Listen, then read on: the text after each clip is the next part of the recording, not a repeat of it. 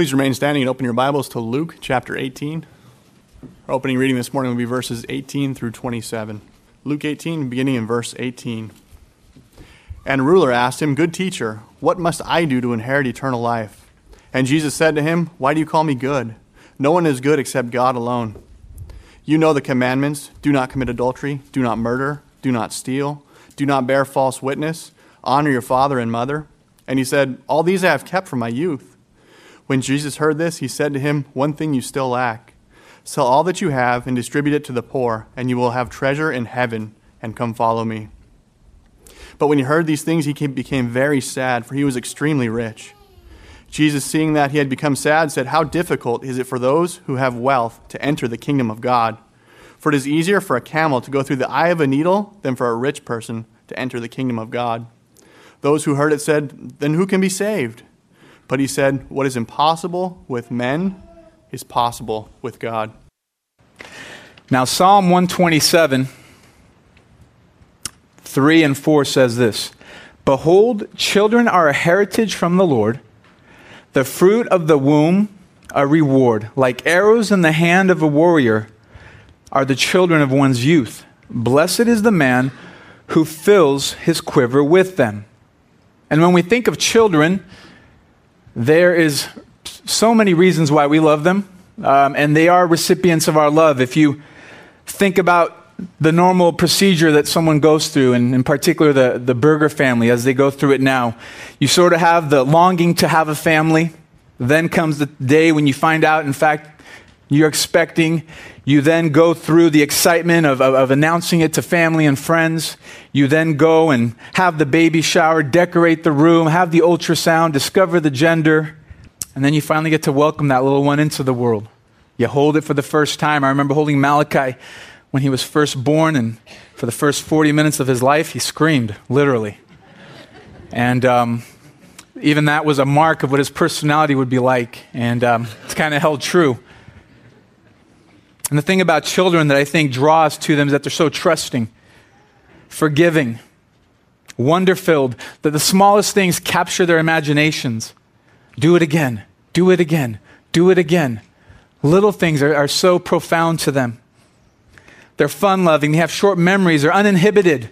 Notice how small children stare at you, but they don't know the social faux pas of staring too long. And they just continue to look at you and longer until you feel uncomfortable and you're the one that looks away, because you somehow are wondering what is going on here. And they also don't have very much pretense. That they just tell you what they think. They call it like they see it. They begin to crawl, walk, talk, run. Then they run you around. The laughter and memories they create. First day of school, learning to ride a bike. For Malachi, that was April 23rd of this year. And I think I was more excited than he was.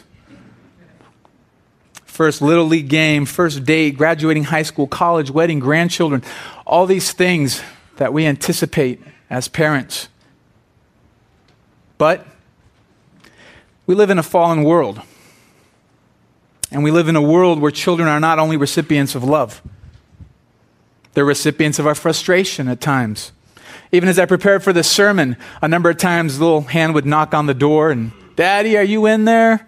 Are you in there?" And so as to not be a hypocrite and be convicted right there on the spot, I open the door, I let the little one come into my lap and, you know, hang out for a few minutes and then try to kindly send him or her along. Obviously, children, they upset our sleep patterns. They upset a lot of things that we are commonly comfortable with when we are single and don't have children. But not only are they the recipients of our love, they're also recipients of neglect. Did some research, and in 2007 alone, there were 900,000 cases of neglect reported in this country. And one thing about these statistics are that those are only the reported ones. To get a true assessment of what's happening out there, we would have to multiply this by 2, 3, maybe 4 times. And so what does it mean if you're a recipient of neglect? Physically, it means that your basic necessities aren't being met. Food, clothing, shelter. In terms of education, it's a failure to enroll your child in mandatory schooling. Emotional, meaning exposure to chronic or extreme spousal abuse. Allowing a child to use drugs or alcohol, refusing or failing to provide the care that they need. Ignoring, a consistent failure to respond to the child's need for stimulation, rejecting, a parent actively refusing to show affection or provide for their little one, terrorizing, threatening child with extreme punishment, or creating a climate of terror by playing on their childhood fears, corrupting, encouraging a child to engage in destructive, illegal, or antisocial behavior, medical, refusing medical care for a child in an emergency or acute illness, compounding a condition that could have readily been resolved. Not only are they recipients of love, they're also the recipients of abuse. Over 3 million cases annually are reported of child abuse in this country. In 2007, 5.8 million children were involved in 3.2 million abuse reports or allegations. That means that there's a report every 10 seconds, and that means that 5 children die every day from abuse in this country. 3 out of 4 are under the age of 4. 60 to 85% of child fatalities are due to maltreatment, but it's never recorded as such on their death certificate. 90% of sexual abuse victims knew the perpetrator. 68% were abused by their own family. 31% of women in U.S. prisons were abused as children. And 60% of people in drug rehabilitation centers report being abused or neglected as children. And about 30% of abused and neglected children will later abuse their own children. The estimated annual cost of child abuse and neglect in the United States for 2007 alone was $104 billion. Maybe you can put a price on sin. Children are also recipients of revenge. I read of a story earlier this year. A dad in Brazil wanted to get revenge on the mom, so he did that by giving alcohol to his toddler and then inserting 2 to 3 inch needles throughout his body. This happened on several occasions. The mom couldn't figure out why the toddler was in so much discomfort and constant shouts and whatnot. So they took him to the doctor. They did an x-ray, and there was the evidence. They're also recipients of sexual exploitation. Srey, a 6-year-old girl, was a victim of Cambodia's sex industry. And the article says that at an age when most children might be preparing for their first day of school, Srey 6 already had undergone trauma that is almost unspeakable. She had been sold to a brothel by her parents at age 5 for probably $100 and was abused from pimp to pimp, from sex tourist, as they came to partake in their sin and wretchedness. The article goes on to say that Srey would be passed from one man to one man, often drugged to make her compliant. Srey was a commodity at the heart of a massive multi-million-dollar sex industry in Phnom Penh, Cambodia.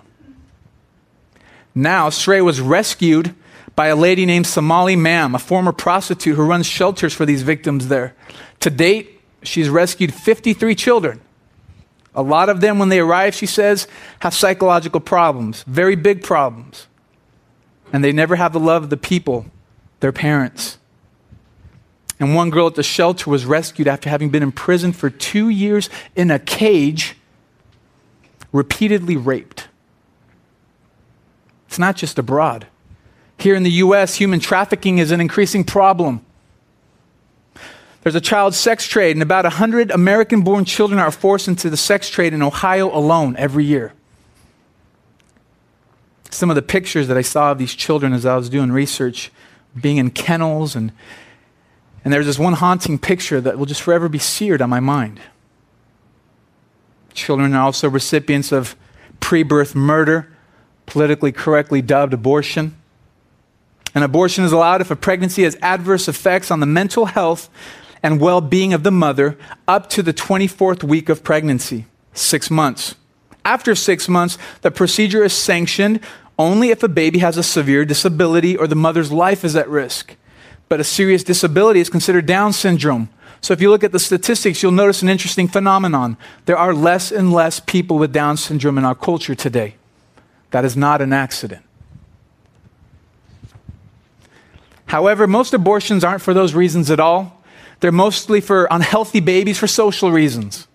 shame, finances, relationship status, the place in life that they find themselves.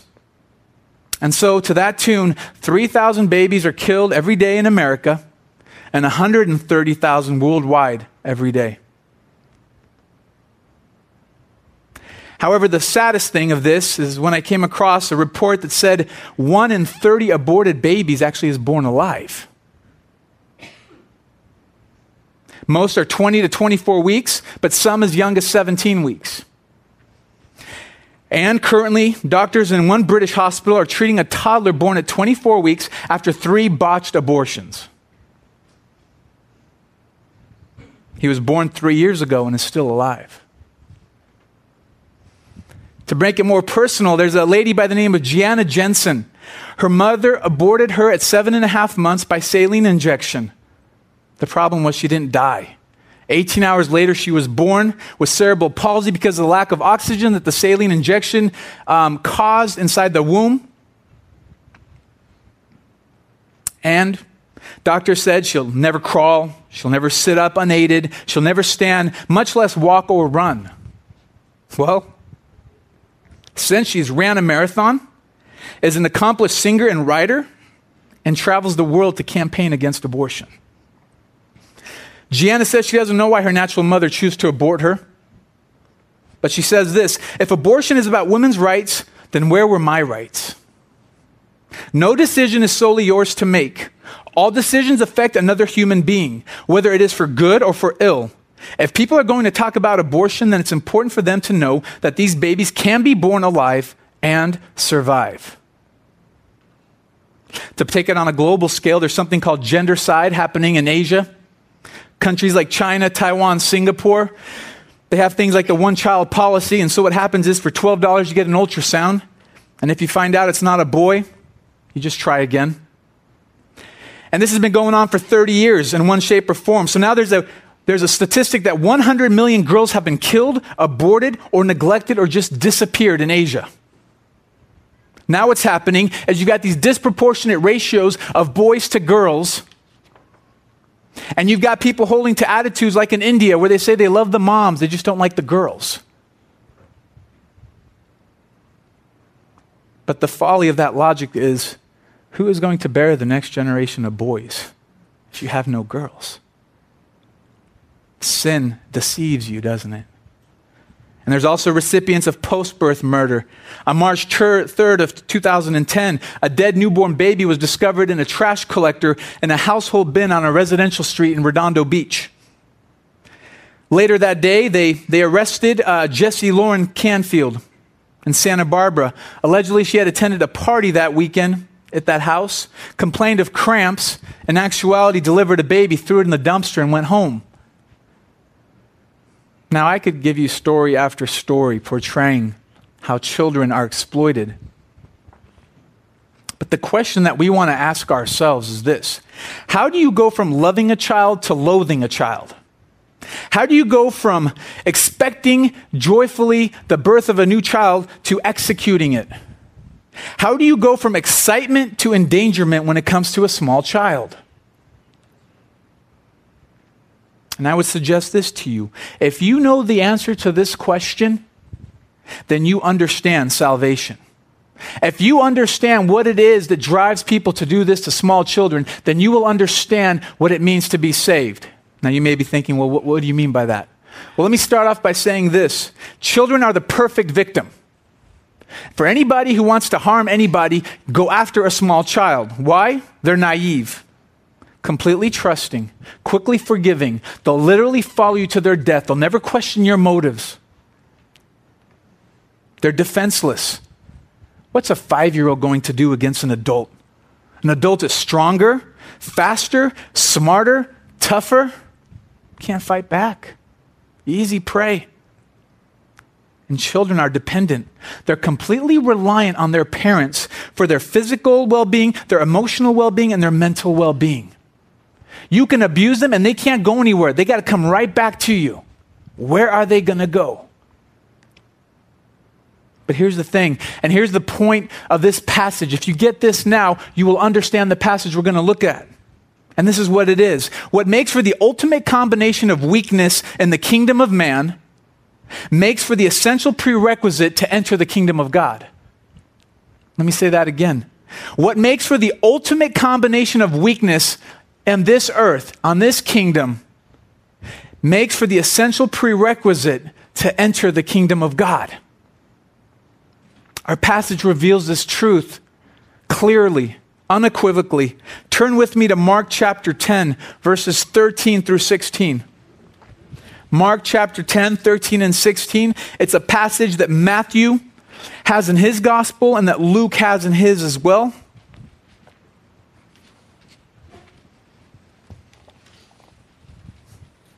And this is what Mark documents in Mark chapter 10, verse 13.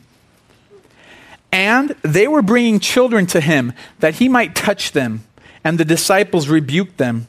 But when Jesus saw it, he was indignant and said to them, "Let the children come to me and do not hinder them, for to such belongs the kingdom of God. Truly I say to you, whoever does not receive the kingdom of God like a child shall not enter it." And he took them in his arms and blessed them, laying his hands on them. Now, let me give you a little bit of background on the Gospel of Mark. The author is John Mark, cousin of Barnabas, close companion to Peter. John Mark is the one who abandoned Paul and Barnabas on Paul's first missionary journey. And Mark's desire to accompany Paul on his second missionary journey was a cause of conflict between Paul and Barnabas, leading to a separate going of ways, but which ultimately God used to further spread his gospel. Now, over time, Mark matured and regained his favor in Paul's eyes. And he would even return to faithful service. And part of that may have been because Peter's care for him. Now, Peter knew about failure, didn't he? And so Peter probably took Mark under his wing and shepherded him and mentored him and brought him to a point where he could fully be trusted as a servant of the Most High. And the audience of this gospel are Roman believers, Gentiles specifically. Jesus here is presented as the suffering servant of the Lord. And if you want to understand the Gospel of Mark, meditate, study one verse, Mark chapter 10, verse 45, where Jesus says that the Son of Man did not come to be served, but to serve and to give his life as a ransom for many. The emphasis of this gospel is more on the deeds, not as much as the teaching. It's a quick account from one scene to another, constantly moving the gospel account along. And the context. The first 7 chapters document the beginning of Jesus' ministry in Galilee and in the surrounding regions. Chapters 8 and 9 show that Jesus' ministry is beginning to expand outside to other Gentile regions. And chapter 10 marks the beginning of the end for Jesus. Chapter 10 marks his beginning on the road to Jerusalem, where he will ultimately be tried, crucified, and resurrected. And in the first 12 verses of this chapter, Jesus teaches on divorce, then blesses the children, confronts the rich young ruler, confirms the disciples' rewards, prepares the disciples for his death, challenges the disciples to humble service, and ends by healing a blind man. And with that, to hang your thoughts, 4 things you can do to kind of outline this is see verse 13 as a human assessment of children, i.e., a wrong assessment. Verse 14, a divine assessment of children, a right assessment. 15, an eternal lesson through children, a spiritual lesson, a salvific lesson. Verse 16, a temporal lesson through children, or an earthly one. Now look with me at verse 13, a human assessment of children. And they were bringing children to him that he might touch them, and the disciples rebuked them. Now imagine the scene. Jesus' ministry has reached a climax in terms of popularity at this point. There are 1,000 in attendance, literally waiting to hear what Jesus is going to say, looking for what Jesus might do. It's a mix of people, including the thrill seekers, including children, including the Pharisees that are constantly plotting against Jesus and hoping that they might catch Jesus saying something that they can incriminate him with. And so amidst this throng of people pressing on him, trying to get to him, it says that certain families, parents, were bringing children to Jesus. Now, the word here, children, what it's referring to is a child anywhere from the age of 12 to 8 days. Children, small children, toddlers, infants. And it says that he might touch them. Touch is another way of saying that he might bless the children. It was a rabbinical tradition common in first century Judaism. You could trace his lineage back to Genesis 48:14, where Joseph brings Ephraim and Manasseh to Israel for a blessing. It was something you did. Rabbis just did this. You saw the child, you picked it up, you blessed it. But it says here, and the disciples rebuke them. Them being the parents, them being the children. They appraised them. They charged someone as being blamable. They strongly admonished them. They threatened them. Get away from Jesus. Take your kids, step away. Now you can understand a little bit of what the disciples are doing. With a throng of people this large, they're keeping people from pressing on Jesus so that he's not overwhelmed and can teach. They're also keeping watch on those plotting Pharisees that are dispersed in their midst and are just hoping that today might be the day that they'll catch Jesus in some type of crime. And quite frankly, the disciples probably see the children as taking time away from Jesus' main work, his main priority. It's nothing personal, right? We're not going to harm the kids. They're cute. We like them. But quite frankly, Jesus has bigger fish to fry today. And it's hard to argue with the disciples. I mean, just consider the history. In the patriarchal period, kids were sold as concubines. We read about that in Exodus 21. Children were sold to pay off debts in 2 Kings and Nehemiah 5. They were even sacrificed. Listen to 2 Kings 17:31. And the Avites made Nipaz and Tartak, and the Sepharvites burned their children in the fire to Adrammelech and Anamelech, the gods of Sepharvaim. And Ezekiel chapter 16, verse 20. And you took your sons and your daughters, whom you had born to me, and these you sacrificed to them to be devoured. Were your whoring so small a matter that you slaughtered my children and delivered them up as an offering by fire to them? The first century Greco-Roman world was really no different. On June 17th, 1 BC, a letter was found written on papyrus from a man by the name of Hilarion, and he was writing to his expectant wife. And he writes this, Alice, if it would be a male child, let it live. If it would be a female, cast it out. Now, what was happening at this time is that unwanted babies would be thrown into open fields. And one thing or another would get to them and they would die. And the fact is that infanticide wasn't even outlawed in Roman law until 375 AD, almost 400 years after this letter was written. And then it wasn't very effective because a father had absolute authority over his household. And he sort of called the shots. Think of Herod's slaughter, threatened with the coming Messiah. What does he do? 2 and under, kill him. Kill them all. Doesn't want anything to take over his reign. So you could just say, at a minimum, the disciples are merely looking out for the best interests of Jesus and the efficacy of his ministry. They don't get the big picture. They won't get it completely until the resurrection, but they know that Jesus is doing something big. They get glimpses and pieces, and every once in a while, they have an insight that they realize, oh yeah, Jesus is different from every other prophet that's come. And I'm sure at some point we'll make time for the children, but not now, not here, not today. But now we have a divine assessment of these very same children. Verse 14, and it's the right assessment because it's the divine assessment. But when Jesus saw it, he was indignant and said to them, let the children come to me. Do not hinder them, for to such belongs the kingdom of God.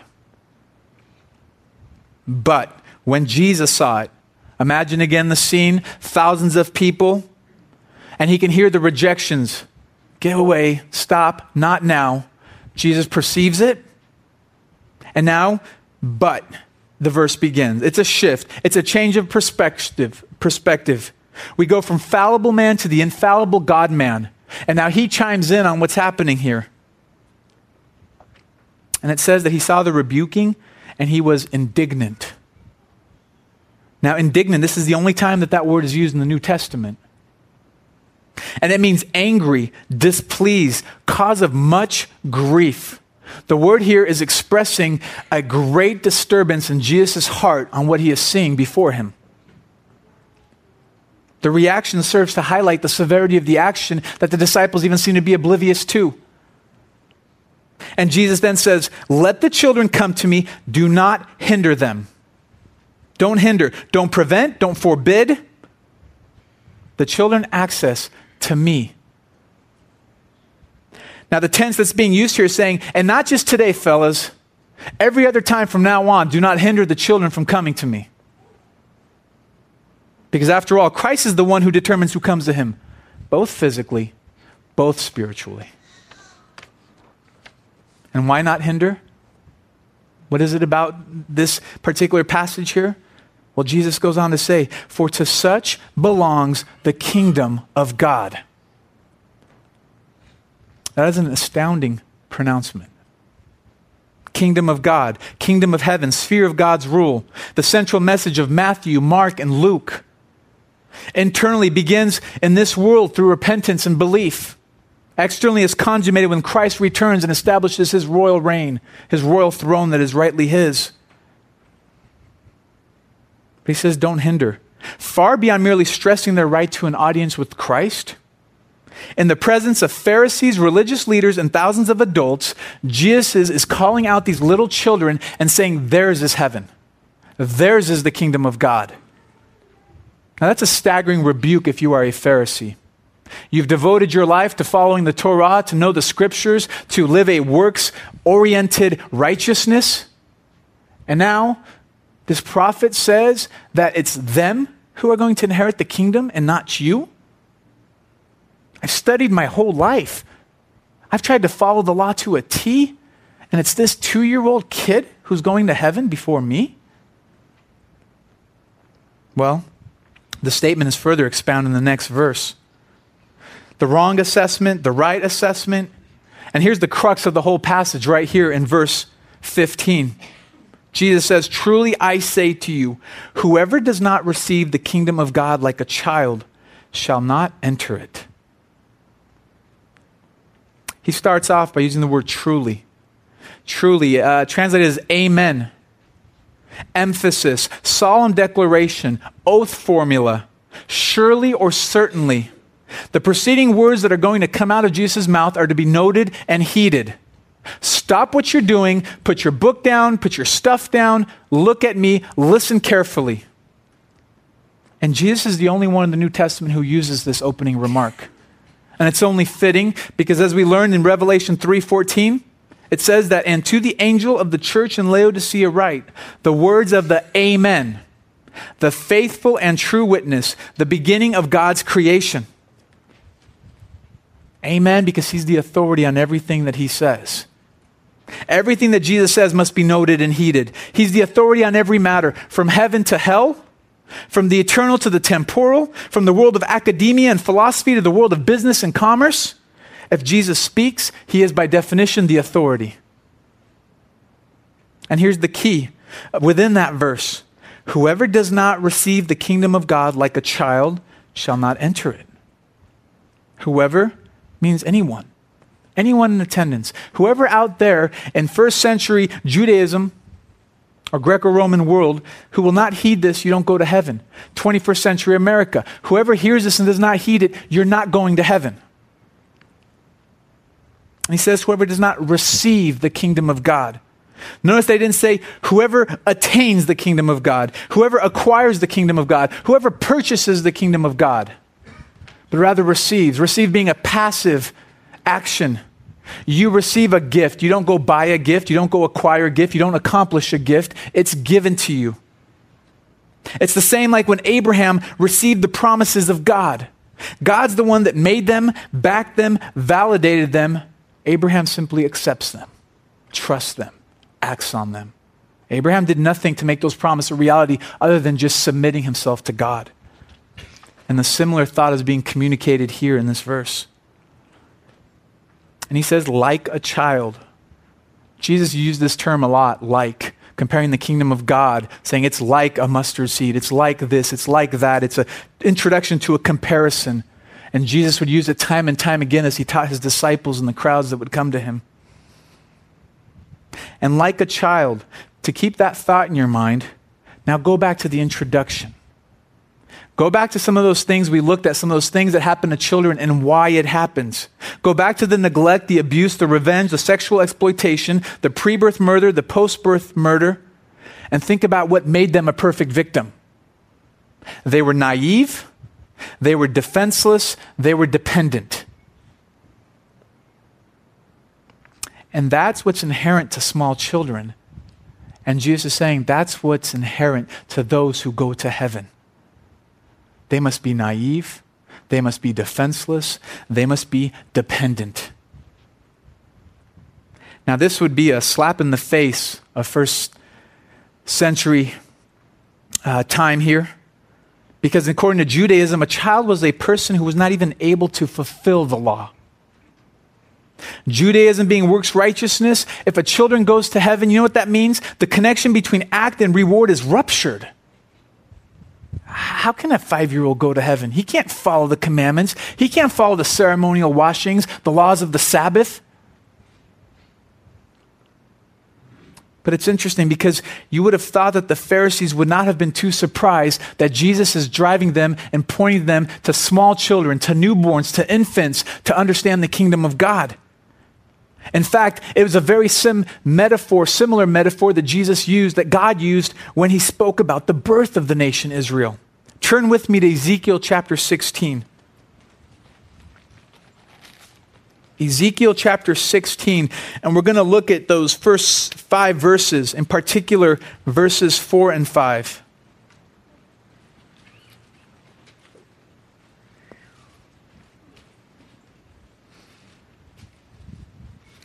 And this is what the Lord God says through his prophet Ezekiel. And I'll start at verse 4. And as for your birth, on the day you were born, your cord was not cut, nor were you washed with water to cleanse you, nor rubbed with salt, nor wrapped in swaddling cloths. No eye pitied you to do any of these things to you out of compassion for you. But you were cast out on the open field, for you were abhorred on the day that you were born. And when I passed by you, I saw you wallowing in your blood. I said to you, in your blood, live. I said to you, in your blood, live. What did Israel offer to God that he would choose them? You've barely entered this world and you're just waiting for your death on an open field. What did you do, Israel, that garnered my attention that I should choose you over any other people group in this world? Spiritually speaking, it laid unwanted as a female baby, which was a common practice in that day. Covered in blood, umbilical cord uncut, nothing to shield it from the elements. Now, apparently, one of the practices in synagogues is to sort of pass over that passage when you get there and not read it. And I suppose you can understand why if you're part of a synagogue. It's not very good for PR. Doesn't really portray a very good, high, noble picture of you when you read it, but yet that's what God says. And so this child in this field would be helpless, defenseless, totally dependent on the mercy and compassion of someone else. And that would be God. And the same holds true for salvation. That same thing holds true. When God sees us, he does not see a valiant, ethical, moral person who has strived and persevered and scaled the ladder of spiritual success. No. What he sees is a newborn baby, unable to do anything for him or herself. We offer nothing to God. He extends his mercy and compassion to us, not because of our achievement, but because of divine accomplishment. And this morning's reading, the rich young ruler, that was the problem for the rich young ruler. He didn't understand that growing up in Judaism. He came to Jesus and said, what do I need to do to inherit eternal life? Ball's in my court, isn't it, Jesus? What do I got to do? Tell me. Obey commands? I did that, Jesus. I did that. What else? And you almost find that the young rich ruler's problem wasn't that he needed to add anything, it was that he needed to subtract. He was not defenseless. His defense was his money and his wealth, preserving him to have to consider the true nature of who he was and where he stood spiritually. And then Jesus, at the end there in verse 27, sums it up, bottom lines all of salvation, and says this: salvation is impossible for humanity, impossible for man. Nobody gets there unless I intercede, unless I do something. So be wary of people who would look to teach you or to point you in a direction other than this. In 1984, in the mid-80s, Robert Schuller was real big, and he wrote a book called The New Reformation, The Self-Esteem Gospel. And he published these books, and he sent them out free to pastors across America, trying to start this new reformation, trying to reevaluate how we do ministry.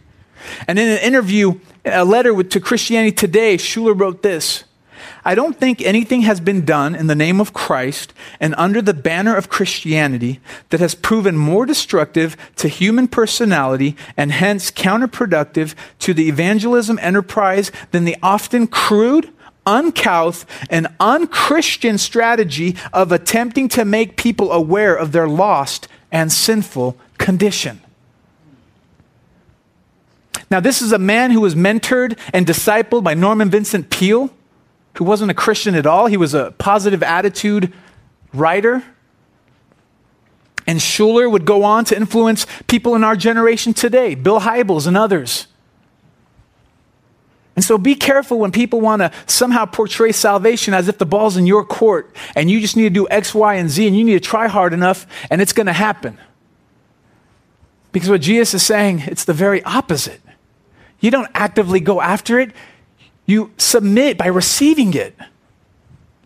And this isn't an isolated passage that speaks of this. In Matthew 18, in verses 1 to 3 and verse 10, Jesus drives home the same point. At this time, the disciples came to Jesus saying, "Who is the greatest in the kingdom of heaven?"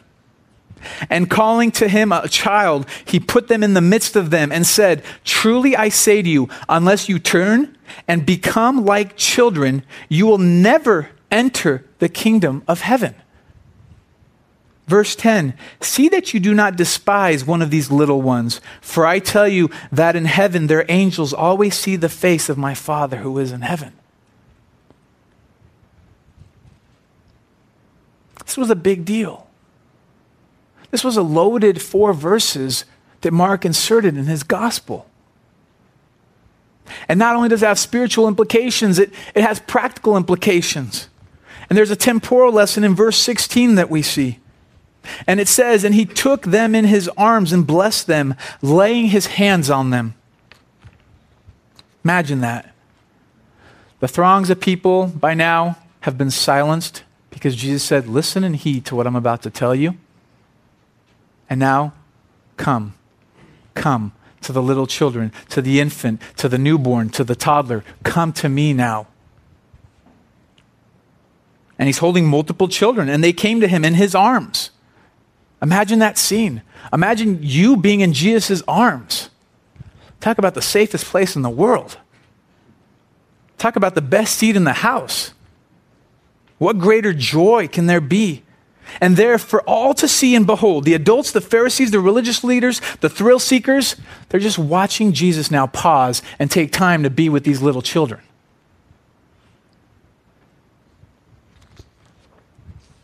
And the masses can watch and they can learn. And it goes on to say that Jesus blessed them, laying his hands on them. Bless. The verb form here, a thorough, a fervent blessing. This wasn't a simple, a normal, run-of-the-mill blessing. It was almost as if intentionally Jesus made a thorough blessing in this time and scene right here. A hearty hand on their heads, a hearty, long prayer on behalf of these little ones. And we here, the beloved at Pacific Hope, we have the opportunity to extend that love of Christ to children as well. We have the opportunity to love children that are part of this congregation.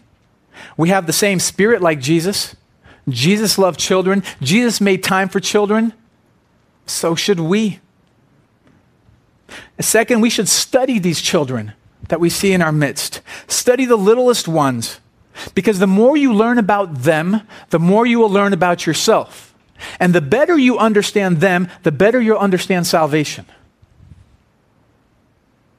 And teach the children. These are the best ones to go after. Their hearts are soft. Their minds are sponges. They will believe you no matter what you tell them. You hold power in your hands to either lie to them or to give them truth that will bring about salvation. If you ask me, I believe the best teacher should be in the children's ministry. We somehow have this perception that you go in the children's, they sort of get one class of teachers and then the adults get the other. Well, the fact is that many of us came to Christ much later in life. And think of all the sanctification that has needed to take place in your life as you've repented of sins, time and time again, working out memories, trying to put to death these things that once had a grip on you. The children don't have that. Think of what you can spare them, the years and decades of torment and trying to become a slave to Christ and righteousness and not your own sinful desires. I know statistics can prove anything. I know that, and as I share this with you, I'm mindful of that.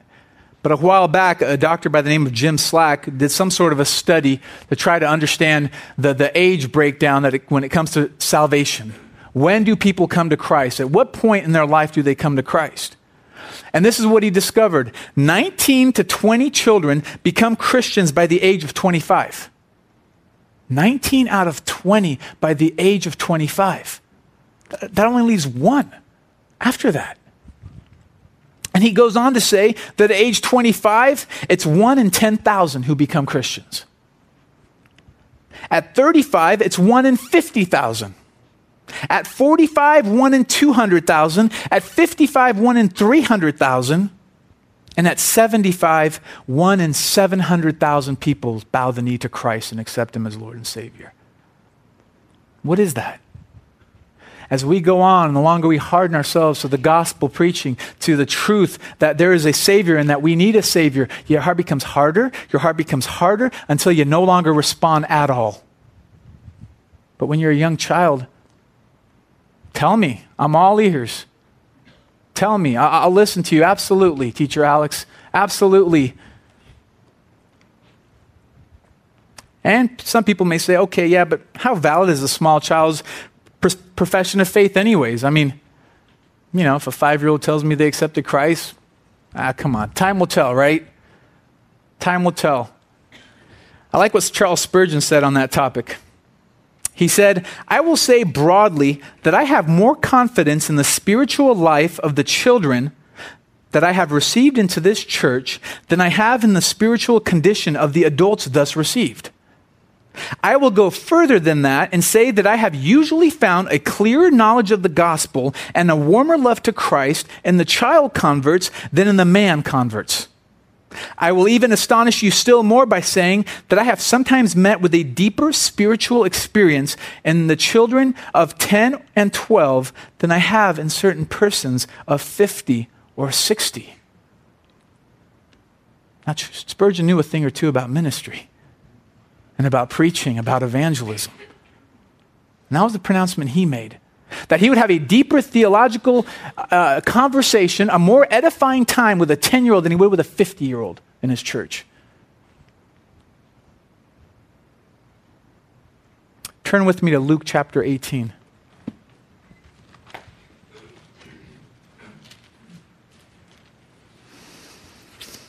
Luke chapter 18, verse 9. And again, we're going to see that this truth that you need to come to the cross, naive, defenseless, dependent, is not an isolated passage of Scripture. Jesus drives home that point time and time again throughout his ministry here on earth. And this is another case of it. Luke 8, verse 9. Jesus also told this parable to some who trusted in themselves that they were righteous and treated others with contempt. So his audience are the ones that are like, yeah, of all the views out there, of all the false religions out there, I chose the right one.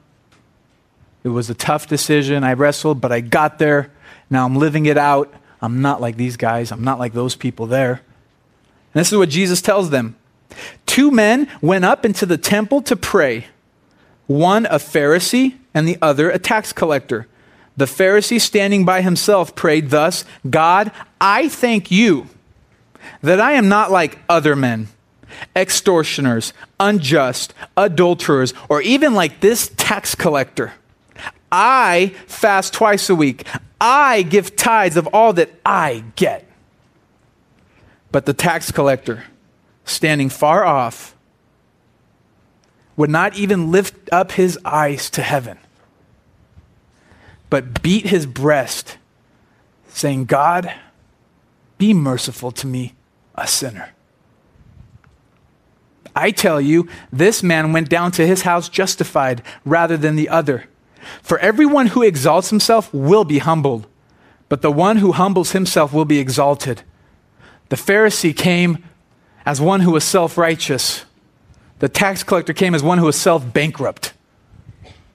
You didn't have to convince the tax collector that he needed the Savior. He knew it. You weren't going to have to argue with him. And Jesus is saying, that's exactly the point. That's exactly the point. What makes for the ultimate combination of weakness in the kingdom of man makes for the essential prerequisite to enter the kingdom of God.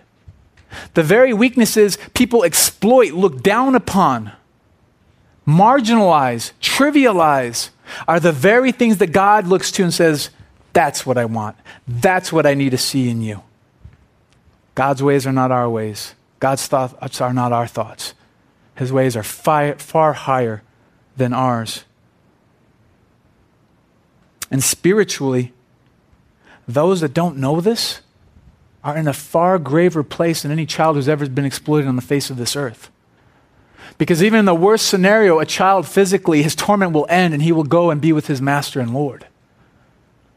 But someone who spiritually denies this reality, an eternity is waiting for him where there will be weeping and gnashing of teeth, where the worm does not die. How do you see yourself this morning?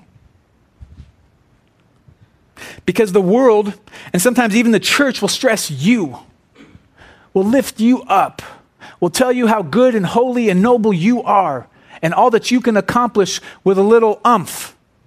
In fact, 50% of people polled believe that statement, God helps those who help themselves, is actually found in the Bible. When I go to Starbucks, Starbucks tells me that I help preserve rainforests, that I'm playing a role in helping people halfway around the world have a better life, that I'm recycling like crazy. I've saved like 10,000 trees this last month, Starbucks is telling me. And it's one thing when a secular business tells you that, but it's another thing when those that are supposed to be ministers of the gospel begin to tell you that. Sin. Repentance. That's passé. That's passé. Come on, who's going to listen to that? Instead, we're going to be your motivational moral coach for the week. You're going to go out there. You're going to hit those business goals this week. You're going to be a better husband this week. You'll be a better wife. And then come back next week and hear it again, and I'll go home to my $10 million house on the beach. Keep that money coming. We're the problem. He's the solution. We can do nothing. He does it all. It's not human achievement, as MacArthur says. It's all divine accomplishment. All of it. Salvation is monergistic.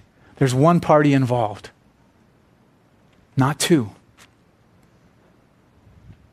Augustus Toplady wrote a hymn, The Rock of Ages, in 1776. And the lyrics really shed light on this truth. The lyrics go, not the labor of my hands can fulfill thy law's demands. Could my zeal no respite know? Could my tears forever flow? All for sin could not atone. Thou must save, and thou alone. Nothing in my hand I bring, simply to the cross I cling. Naked come to thee for dress, helpless look to thee for grace. For I to the fountain fly, wash me, Savior, or I die. And for those of us that are saved here this morning, we have no reason to boast. If we boast, we boast in Christ alone. If we speak to an unbeliever, we preach Christ in grace, seasoned with salt. And so what will you do with this teaching of Jesus in this passage? Chances are there are some of you in here who don't know Christ as Lord and Savior. Charles Spurgeon went to church his whole life, read scripture, prayed, but it wasn't until one day when he was going to church, the weather was so bad that it diverted him. He had to take a different route, went into another church, and the main preacher didn't even show up that night, so a layman went up and simply quoted one verse out of Isaiah. Look to him and you'll be saved. Look to him and you'll be saved. No heavy exegesis, no seminary training, but it was finally at that moment that Spurgeon got it. And the rest is history. But if you don't know the Lord, remember, he is a merciful, merciful Savior. Jesus says that he did not come to condemn the world, but to save it. You know why he didn't come to condemn the world? It's already condemned. Jesus doesn't have to condemn anything. He came to save. And he says that I wish that none would perish, but that all would come to everlasting life. Back in 2007, I was preparing to go to seminary. We had made the decision to go, and was tying up loose ends at work. And I had remembered that there was a coworker. I had a project together with him, and we kind of got on the topic of Christianity and tried to find out where he was spiritually. And he said, "No, I'm a Christian, and but things that he said and did didn't line up, and it caused concern in my heart for him. And so on August 17th, Friday of 2007, I sent him this email. "Hello, Tom.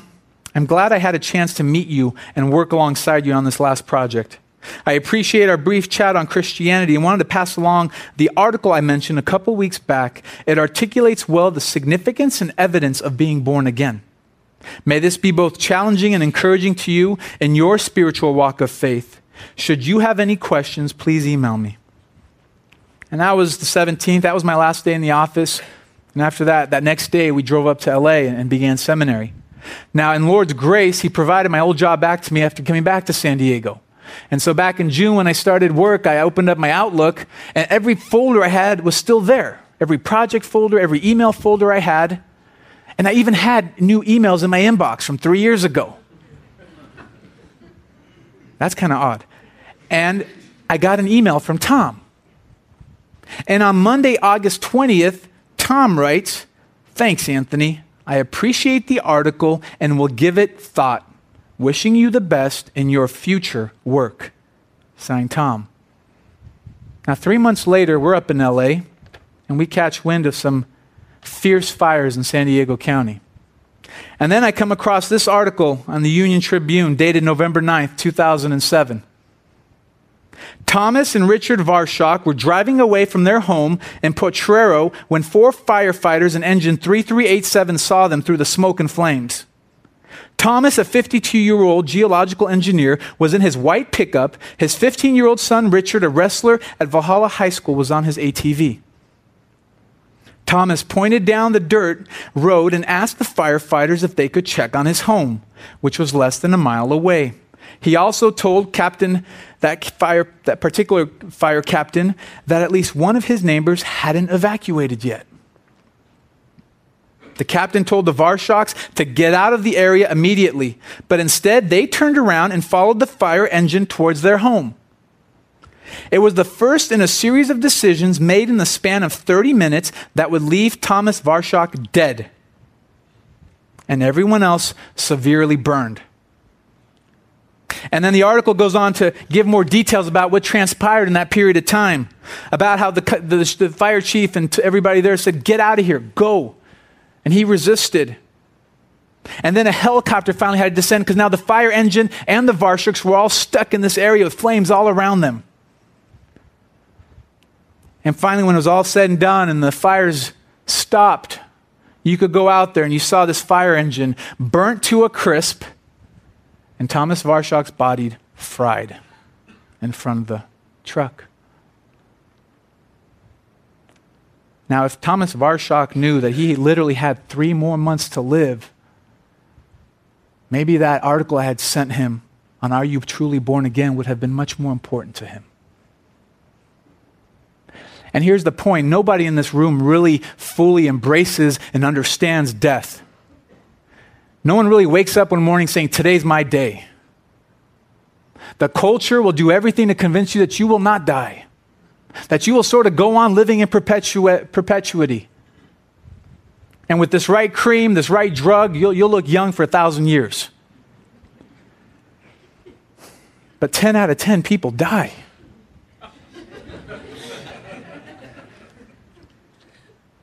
And perhaps somebody's thinking out there, yeah, you're just trying to scare me, Anthony. I've heard that before, kind of scare me into having to consider my mortality and make a rash decision for Christ. No, I'm trying to terrify you. I'm trying to mortify you to consider the fact that you will die at some point and you don't know when that time's coming. And in the dark recesses of your life, when no one is looking, when the lights are out and the doors are closed, you know you are guilty. You know you need a Savior. You may deceive the people around you. You may even think you deceive yourself into thinking you don't need a Savior. But when you're honest, when push comes to shove, just like Floyd Landis, after 3 years of denying any wrongdoing, comes out and says, no, I'm guilty.